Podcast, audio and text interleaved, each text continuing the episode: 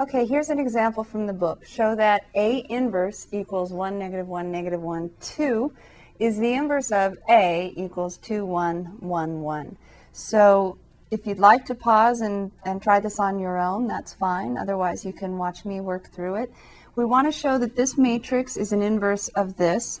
So can you think what we would get when we multiply the two in order for them to be inverses?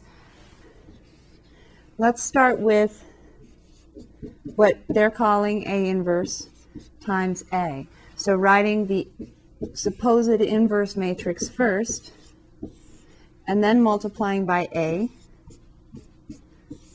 Now I'm going to do the quick method here.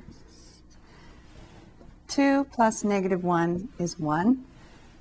1 plus negative 1 is 0. Negative 2 plus positive 2 is 0.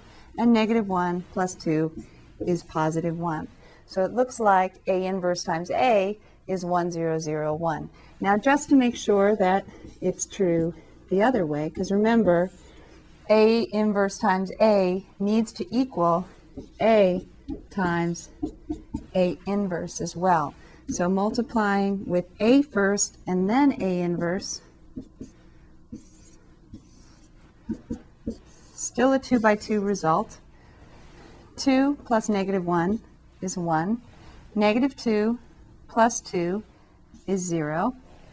Second row, first column, 1 plus negative 1, 0. Second row, second column, negative 1 plus 2 is 1. So in both cases, we got the identity matrix I2.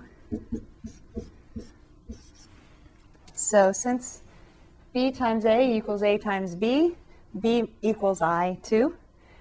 B must equal A inverse. So this is enough to indicate to us that what they state is A inverse is actually the inverse of matrix A.